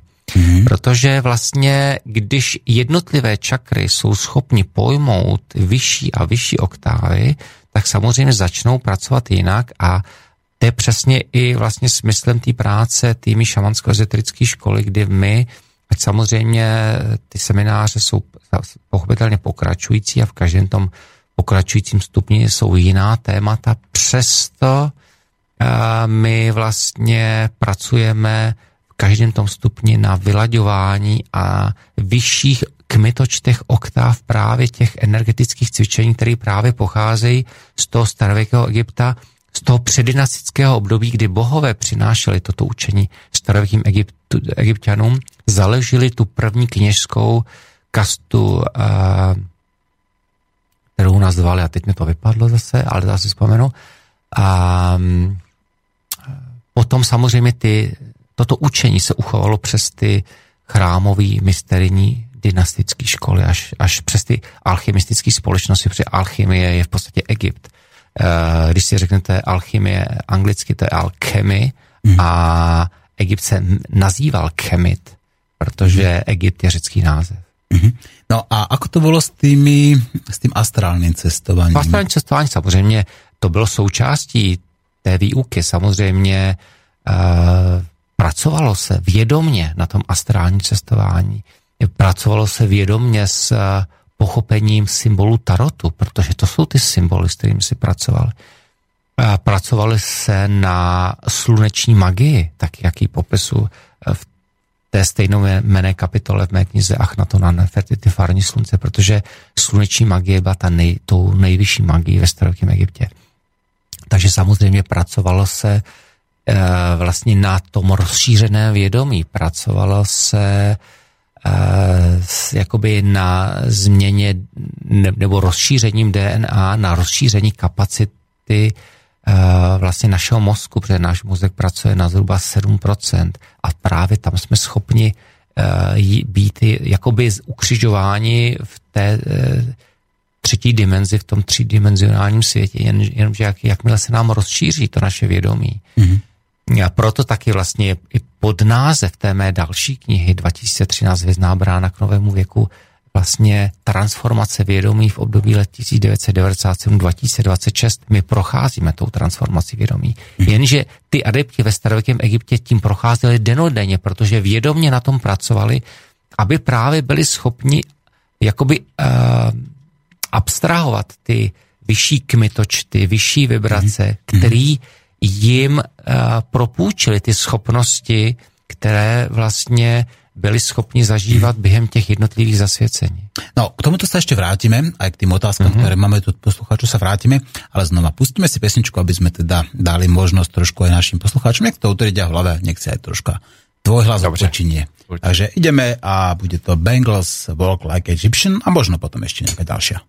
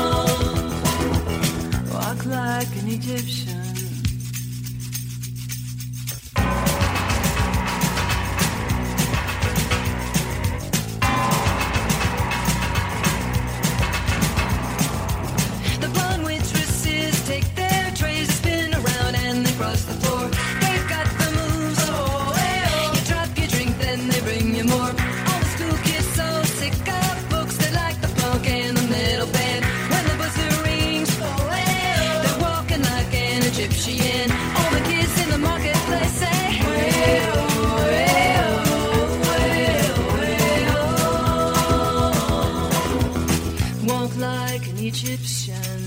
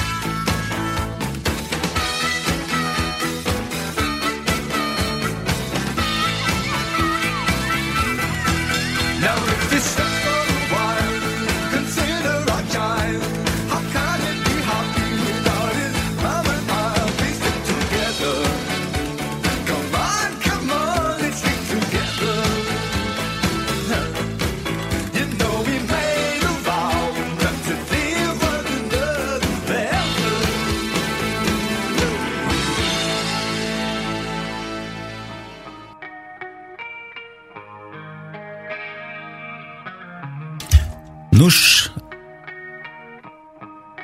tak, naša relácia pokračuje a budeme zodpovedať otázky, ktoré sme dostali od poslucháčov a hneď prečítam ďalšiu otázku, ktorá je od Milana. Dobrý deň, je podľa pána Matulu rozdiel medzi zasvetením a buddhistickým osvietením? Ďakujem za odpoveď. Tak samozřejmě děkuji Milanovi za otázku.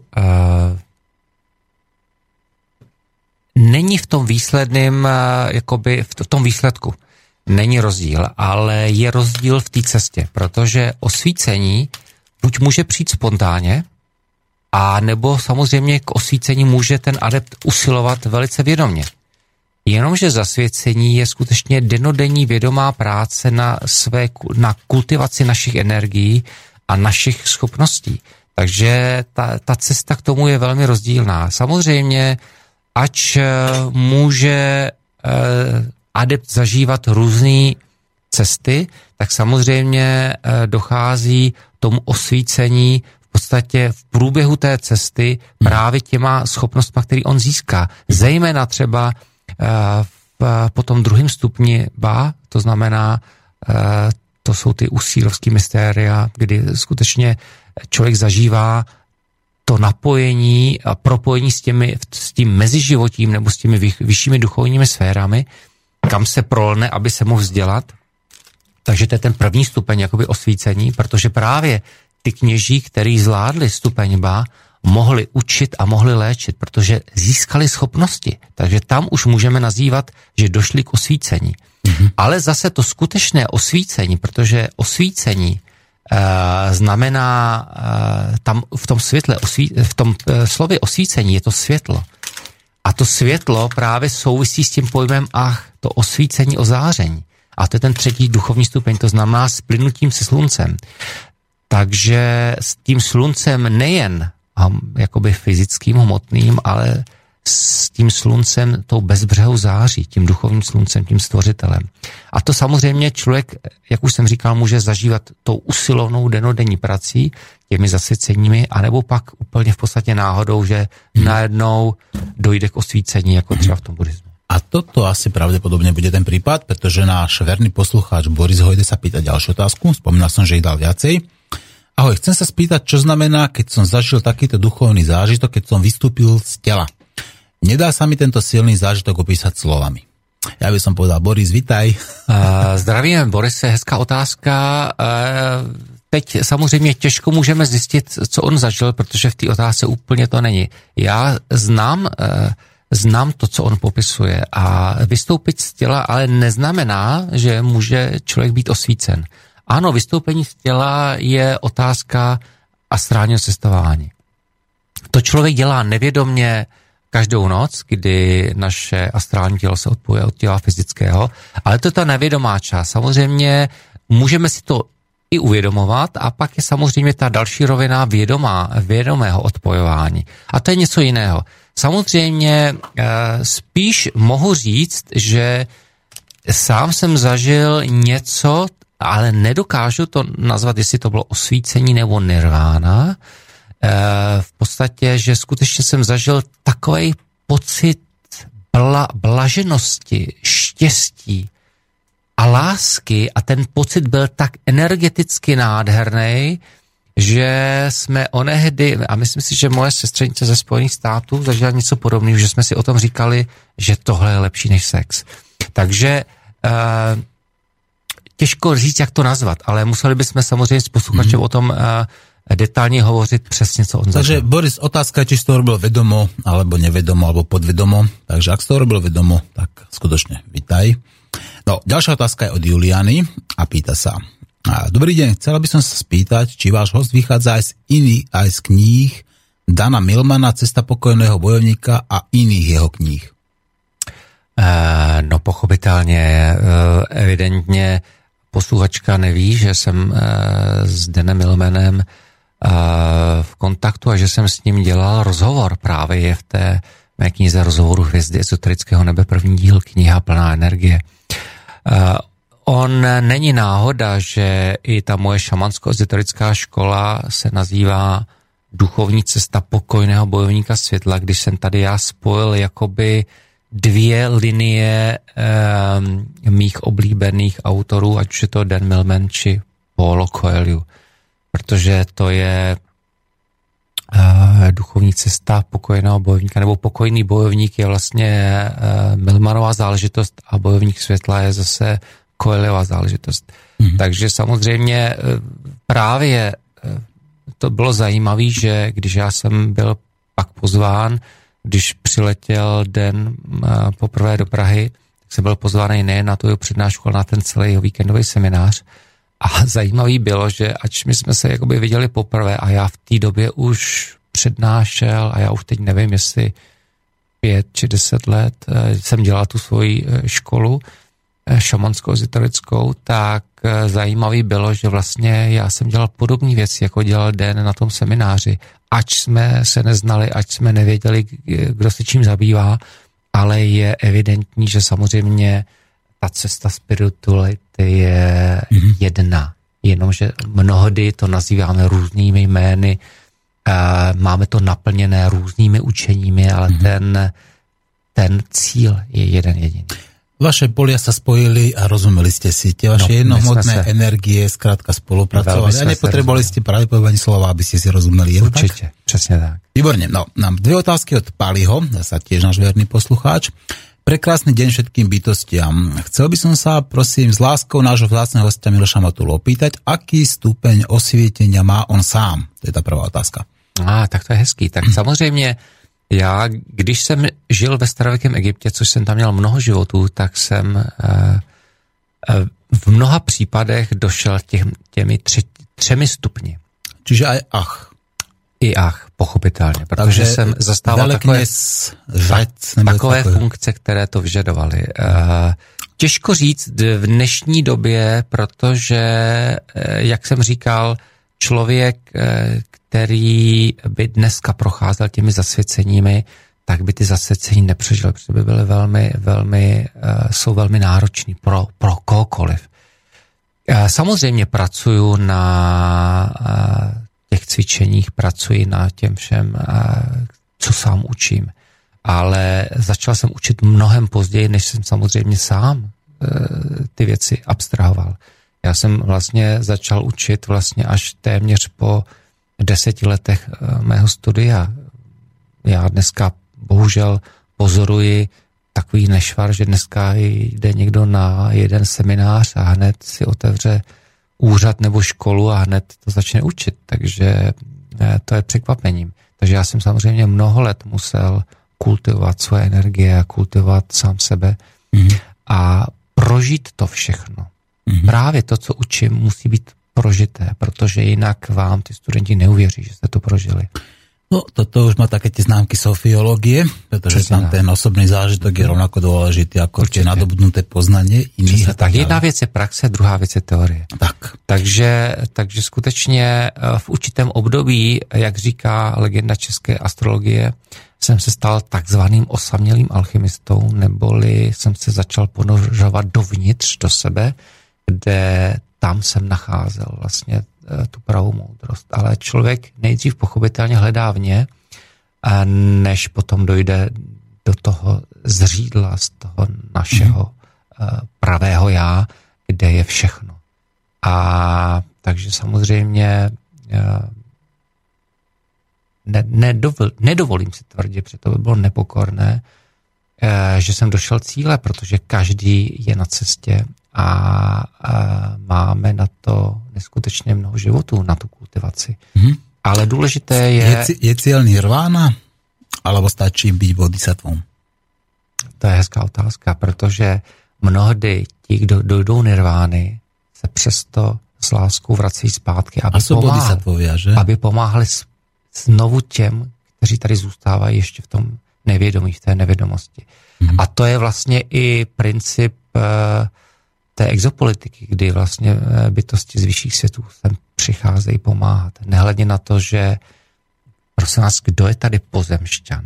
Jsme všichni vlastně bytosti z bytosti, nejen hvězdního prachu, ale vyloženě duše, které přišly z vyšších světů a popisují to právě v té kapitole Exopolitika, v té mé knize 2013 Vzná brána k novému věku.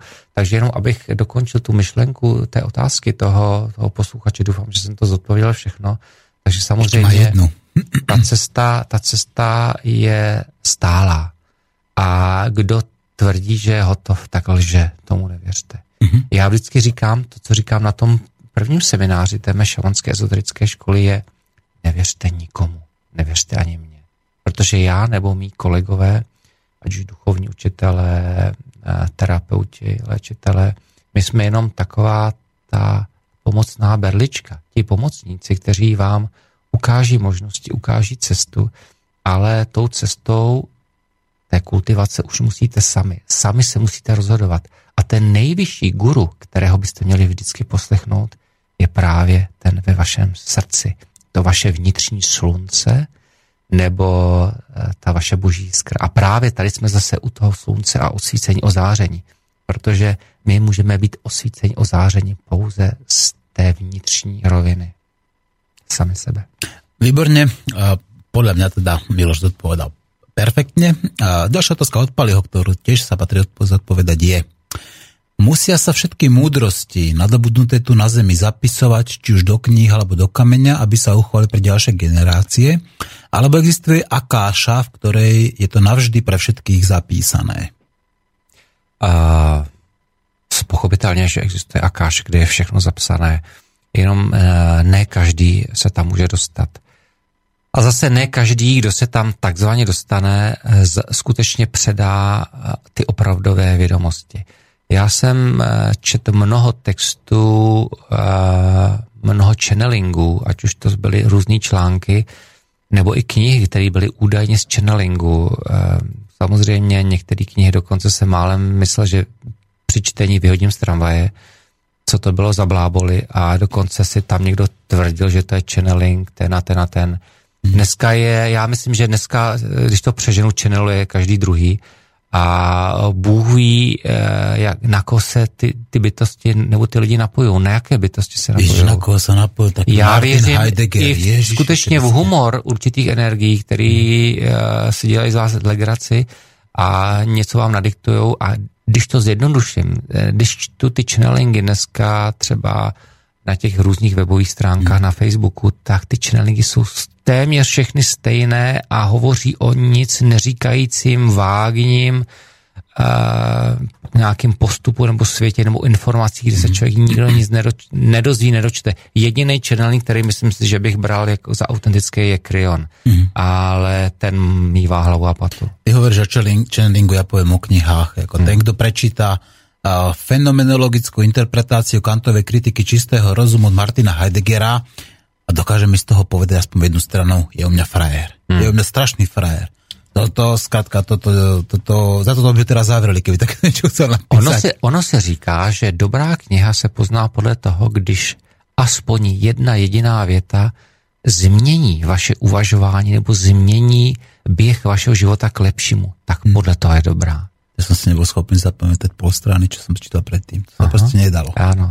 A to je teda, čítam veľa, dá sa povedať, že veľmi dlho a toto bolo proste nad moje síly, musím priznať. To bolo katastrofa. No, poďme ďalej. Zodpovedali sme? Áno. Máme tu ďalšie ešte otázky. Práve posledná otázka od Borisa Hojdu, to je ten, ktorý sa dostal mimo svoje telo. Dobrý deň. Posledná otázka je, či pán autor pozná smaragdové dosky. No jasne. No a napísal nám ešte jednu ten Boris. Píšu o nich v té své knize Dějinami zapoznání astrologie. No, Boris, teda dobre, tu nám píše, že sa k tomu máme vyjadriť, až keď nám zostane čas. Viem, čo som sa pokúšal, pred týmto zážitkom som čítal aj Tola a jeho prítomný okamih. Viem aj to, že k tomuto zážitku som použil energiu lásky do srdcovej čakry, meditoval som a počúval som binaural beats, frekvenciu lásky a použil som aj zákonitosti z jógy.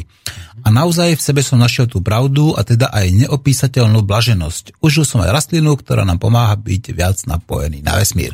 Boris, má palce hore. Takže samozřejmě toul je úžasný, ale není to cesta právě k tomu vědomímu třeba opouštění těla. Určitě on nás učí trošku jiným věcem, i když je úžasný. Tady už bych šel spíš do nějakých větších magických textů, ať už já o nich píšu v tom Achnatonových, v té knize Achnatona Nefertiti Fární slunce, anebo bych pak ještě případně doporučil třeba nějakou další literaturu, ale zase neznám posluchače, takže nevím, co si můžu dovolit, mu ještě jakoby doporučuji. Doporučujem Borisovi teda, ať přijde na nějaký workshop, vlastně teď během toho slovenského turné, všechny ty informace najde na mých webových stránkách milosmatula.cz, případně na těch všech mých facebookových profilech. Dneska Bystrici, zajtra Zvoleně. Dneska jsem Bystrici, zítra jsem ve Zvolení, ve středu jsem Partizánské, čtvrtek Topolčany, pak mám víkendový seminář, to už jsou ty pokračovací stupně, v neděli jsem Vnitře, příští pondělí jsem Prešov, úterý jsem Liptovský Mikuláš, středa jsem Bardějov, příští čtvrtek jsem Poprad a příští neděli jsem Dubnica nad Váhom. No a máš to krásne všetko vysvetlené. No toto bude trošku ťažšie možno zodpovedať, ale skúsim to tam prečítať, čo nám píše Andy. Je možné vycítiť či počuť zlého ducha, ktorý prekáza cez niekoho, kto nás pozná, či od niekoho, kto je na nás nahnevaný, alebo povedzme, že je pre nás nebezpečný. A je možné počuť pokušiteľa, satana, zlého ducha. Je možné, že ak to niekto dokáže, tak to nebezpečenstvo počuť, vycítiť, či je to niečo neobyčajné, či obyčajné. Ak Boh hovorí do srdca, potom je snáď možné počuť diabla, či nie? Počul som, aké pokušenie ten norský vrah napríklad mal. Proste pokušenie robiť hriech. Obrana je jasná a je to Ježiš, najčistejší duch. Je to pravda? Otázka komplikovaná možno? Nedokážu říct, jestli to byla otázka nebo prostě mnoho informací. No či je možno počuť, alebo cítiť satana. Ale na začátek to, co byly ty otázky, je možné všechno. Vy můžete vycítit určitý, jak ty pozitivní, tak ty negativní energie. A samozřejmě můžete zjistit, zda je to pozitivní nebo negativní energie. Existují na to určité magické rituální kroky, které musíte využít. Já samozřejmě pochopitelně, když pracuji s energiemi, ať už léčím nebo dělám ty semináře, tak taky samozřejmě musím magicky ochránit ten náš magický kruh. Musím ho uzavřít. A musím vlastně zabezpečit to, aby jakákoliv negativní energie nevešla do toho našeho kruhu. Tak, kvantová fyzika sa ešte bude meniť určite a bude ten neštandardný model kvantovej fyziky a veľmi rád by som práve na tento neštandardný model pozval docenta Martina Mojžiša, teda ak bude mať záujem, ako Štefanovi pustí sem medzi nás. No v každom prípade tie dobré a zlé kvanta existujú a budeme si musieť vedieť to usporiadať v hlave, že teda ako to človek dokáže vnímať, cítiť a tak ďalej. Ve starověkém Egyptě se s tím velmi dobře pracovalo, protože byly magické rituály a zase to popisu v té kapitole magie ve starověkém Egyptě právě v té mé knize Achnaton a Nefertiti, Faraoni slunce. No, ďalšia otázka je od Milana. Zdravím. Často rozmýšľam, čo by mohlo obrátiť mienku súčasnej spoločnosti o témach, ako je dnešná, keď takéto témy posudzuje ako témy zosmiešňujúce, bulvárne, duchárske a znižujúce kredit rádia. Aj keď pre už mnohých ľudí je to realita skutočnejšia ako hmotný svet. Existuje len pomalá a postupná cesta? Čo si o tom myslí pan Matula? Ty otázky sú tak složitý a tak filozofického rázu, takže nevím, jak na ně jednoduše odpovědět. Já bych řekl jenom zjednodušeně, že vlastně současný svět je odtržen od spirituality, protože pokud by nebyl, tak samozřejmě všechno bude vypadat jinak. Kdyby z Bible nebyly odstraněny texty o vlastně karmě a reinkarnaci, tak kde by dneska lidstvo po 2000 letech bylo. Kdyby každý věděl, že co zase je to sklidí, no tak by si rozmyslel, co bude dělat. Kdyby věděl, že vlastně není po tomto životě nic nebo potopa a že se budeme teda chovat trošku jinak, protože jinak zase tím budeme procházet tím dalším utrpením, tak lidi by si to rozmysleli. Takže dneska už bychom byli úplně někde jinde. Ale nejspíš to není náhoda, protože jsme procházeli tím temným věkem 5. slunce Amonem. A teprve teď vstupujeme do toho 1. věku slunce Cheper, to znamená zrození něčeho krásného nového. Takže je to na lidech vlastně azár, to už jsem říkal na začátku, zda se nechají ovládat Matrixem či nikoliv. Musíme jít cestou srdce, cestou světla, ale k tomu se musí rozhodnout každý jednotlivec podle svobodné volby. Ja by som to povedal, ak to môžem doplniť takým spôsobom, že v súčasnom svete máme toľko informácií, že náš mozog to nedokáže racionálne spracovať. Cesta, kde sa to snažíme všetko pochopiť a porozumieť tomu iba tým mozgom a tou hlavou, či už to je ľavá hemisféra alebo pravá, je skrátka dlhá a nesprávna. Pretože oveľa staršie, evolučne staršie sú práve tie emócie. Tie emócie sú rýchlejšie, presnejšie, intuícia, inštinkt, emócie, to je ta správna cesta, či tá cesta srdca. Já jsem včera dělal, ještě než jsem odjel z Košic, jsem dělal rozhovor pro jeden tady portál na Slovensku a samozřejmě jedna ta otázka je taková podobná, jakou mi dávají všichni novináři.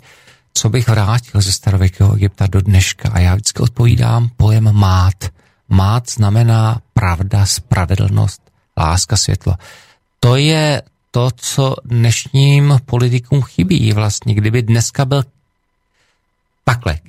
Tehdy ve starověkém Egyptě, když někdo chtěl něco znamenat, musel být mák. Čím víc chtěl znamenat, musel být mák vyššího stupně. To znamená, nemohl mít jenom první stupeň K, ale i druhý stupeň B, případně třetí stupeň Ach. Kdyby dneska všichni politici byli mágové, to znamená pochopil by, o čem svět je a že vlastně principem toho být máteju, což musel být každý faraon, to znamená prospěšný té své společnosti, prospěšný lidem, tak by všichni věděli, že mají konat to dobro, protože ty majetky jim jsou úplně na nic, nic si neodnesou sebou a naopak, když okradou někoho, ukradnou někomu něco, ať už společnosti či jednotlivci zase, že se mu to vrátí, takže proč by to dělal, když zase příště by ho někdo okradl? Ty lidi by si se chovali úplně nějak a rozmysleli si to. Takže vlastně, kdyby každý byl dneska máteju, to znamená, žil v té pravdě, spravedlnosti, lásce, v té pomoci a službe druhým, no tak to by se nám žilo. Aleluja. Aleluja.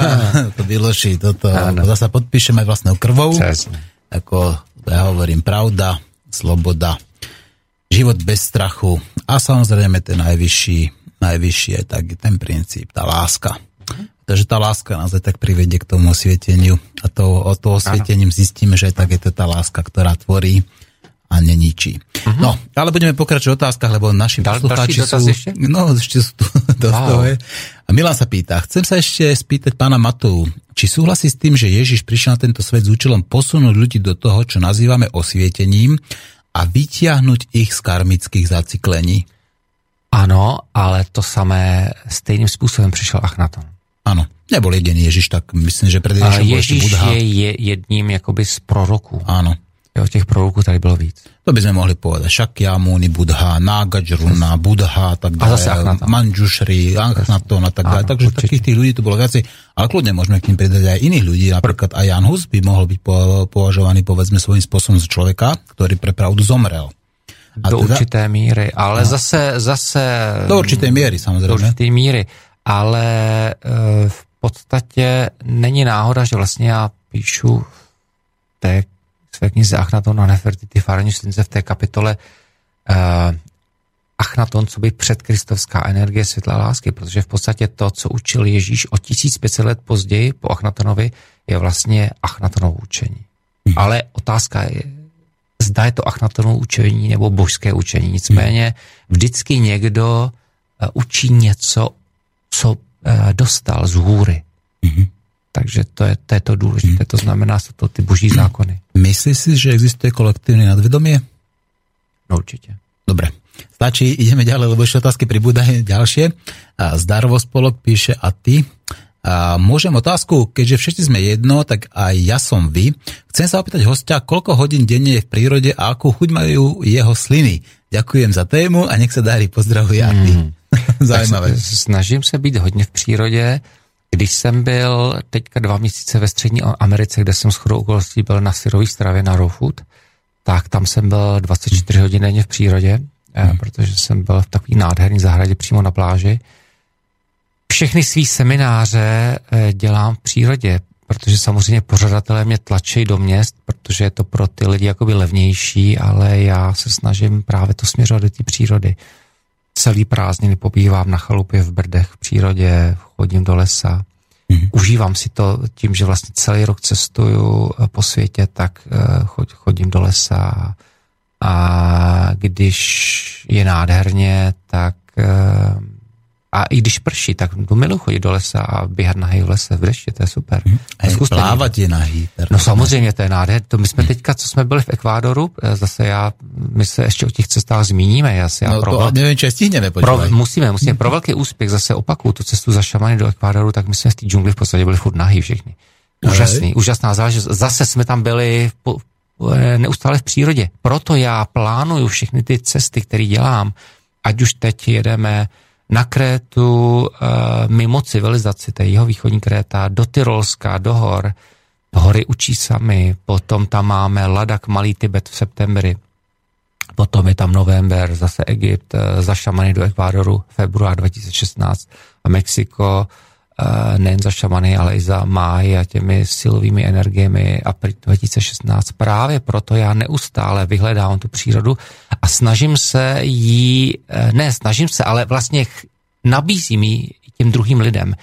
Chci, aby aspoň jedna cesta do roka byla do deštných pralesů, do džungle, právě proto, že ta džungle je úžasná, fascinující. Kdo to nezažil, nepochopí.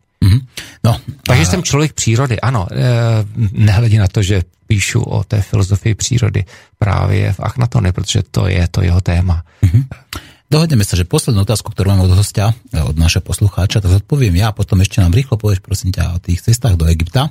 Otázka je, dobrý deň, kde môžem zistiť bližšie informácie o zajtrajšej prednáške vo Zvolene? Ďakujem, pýta sa Jozef.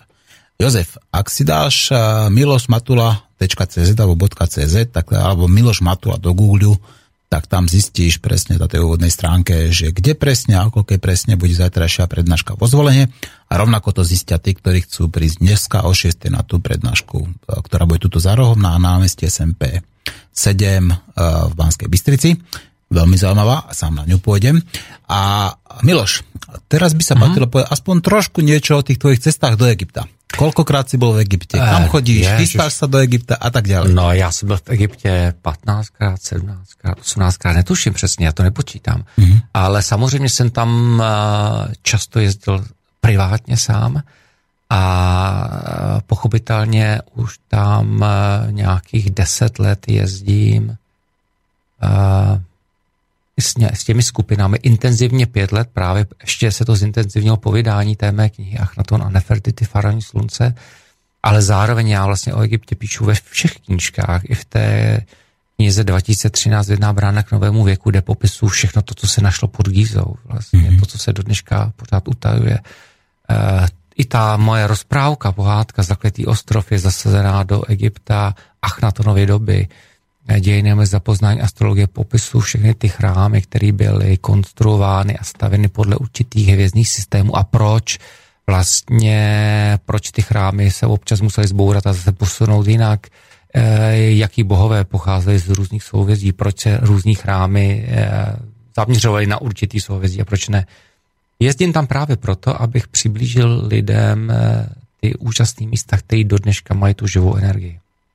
Jezdíme zejména na místa, kam turisti nejezdí. Pochopitelně jezdíme i tam na ty významné místa, kam jezdí turisti, třeba z Hurgády, ať je to Luxor, kde samozřejmě jsou dva ty důležitý chrámy, Karnak, Luxor, jsou tam ty ruiny 4 atonových chrámů, je tam údolí králů, jsou tam ruiny paláce Malkata, kde vyrůstal a zpočátku ládl Achnaton. A jsou to samozřejmě ty chrámy na Nilu, který můžete poznat jenom, když jedete parníkem z Asuánu do Luxoru. A ať je to ten zmiňovaný Edfu či Kom Ombo, kde zase taky můžete vidět zbytky toho bazénku, kde tam se dělaly ty zasvěcení s těmi krokodýly. Úžasný třeba je v Asuánu ostrov Elefantina, kam nikdo nejezdí. My se tam třeba celý den jsme tam sami, nebo další úžasný chrámy kolem Asuánu. Samozřejmě dostáváme se i do pyramid, kam turisti vůbec nejezdí, v Dašuru, v Sakáře, v Abusílu, která je uzavřená pro civilisty, do Abu Rováš, Abu Ghurab. Pochopitelně jdeme meditovat do velké pyramidy, do té zasvěcovací místnosti. Takže my teďka zrovna... Do Cheopsové pyramidy? No jasně. To je obecně řecký název. Chufu je staroegyptský. Pardon, tak. Nehledně na to, že to není Chufova pyramida, to zase popisu detailně v té své knize 2013 Vzná brána k novému věku, kde to uvádím na pravou míru. Nehledě na to, že existují texty, které uvádím, myslím, že i v Achnatonovi, že Bůh Ré kdysi ještě před potopou světa zaúkoloval boha Tofta, aby postavil hermetickou schránu na plošině Rozetau, která uchová vědomosti starověkého Egypta i předchozích civilizací. Takže já tam popisuju, jak je ta pyramida stará, kdo ji postavil a jak dnešní vědci nového paradigmatu vlastně posunovali tu nebeskou oblohu nad tou velkou pyramidou a došli k tomu, kdy ta pyramida byla posunutá. Ale to právě najdete v té kapitole, rozsáhlé kapitole Egypt v mé knize 2013 Vzná brána k novému věku. Takže pojďte se mnou do Egypta v novembri. Všecko najdete na těch mých webových stránkách milosmatula.cz nebo na těch mých facebookových profilech.